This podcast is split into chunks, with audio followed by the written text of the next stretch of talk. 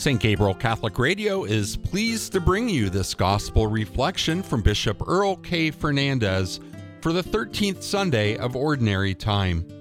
This is for the Gospel of Matthew, chapter 10, verses 37 to 42. My dear brothers and sisters in Christ, today we celebrate the 13th Sunday in Ordinary Time. Recall two Sundays ago, Jesus looked out at the crowds and had compassion on them because they were like sheep without a shepherd. He called the apostles each by name. He called them to himself and sent them forth to proclaim that the kingdom of heaven was at hand. They would proclaim peace. Nevertheless, the disciples were to uh, encounter opposition. Yet Jesus told them not to be afraid. God val- values the sparrows, and they have much greater value than the sparrows.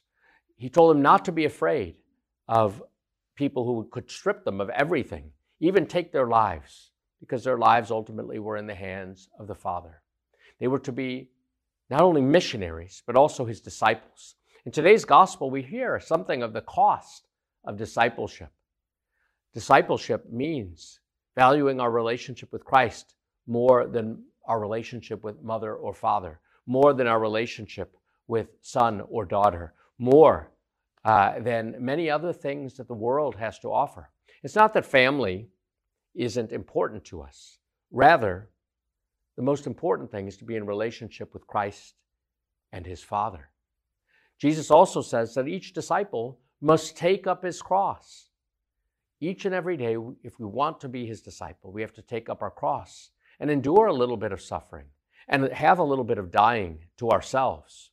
But we die in order to rise again. Elsewhere in the scriptures, Jesus says, Unless the grain of wheat falls to the ground and it dies, remains a single grain, but if it dies, it bears much fruit. We're called to be fruitful. And while there will be opposition to the message of the gospel and to Jesus himself, and the apostles and Jesus' disciples will encounter this type of opposition, even from family members at times, the gospel message must still go forth.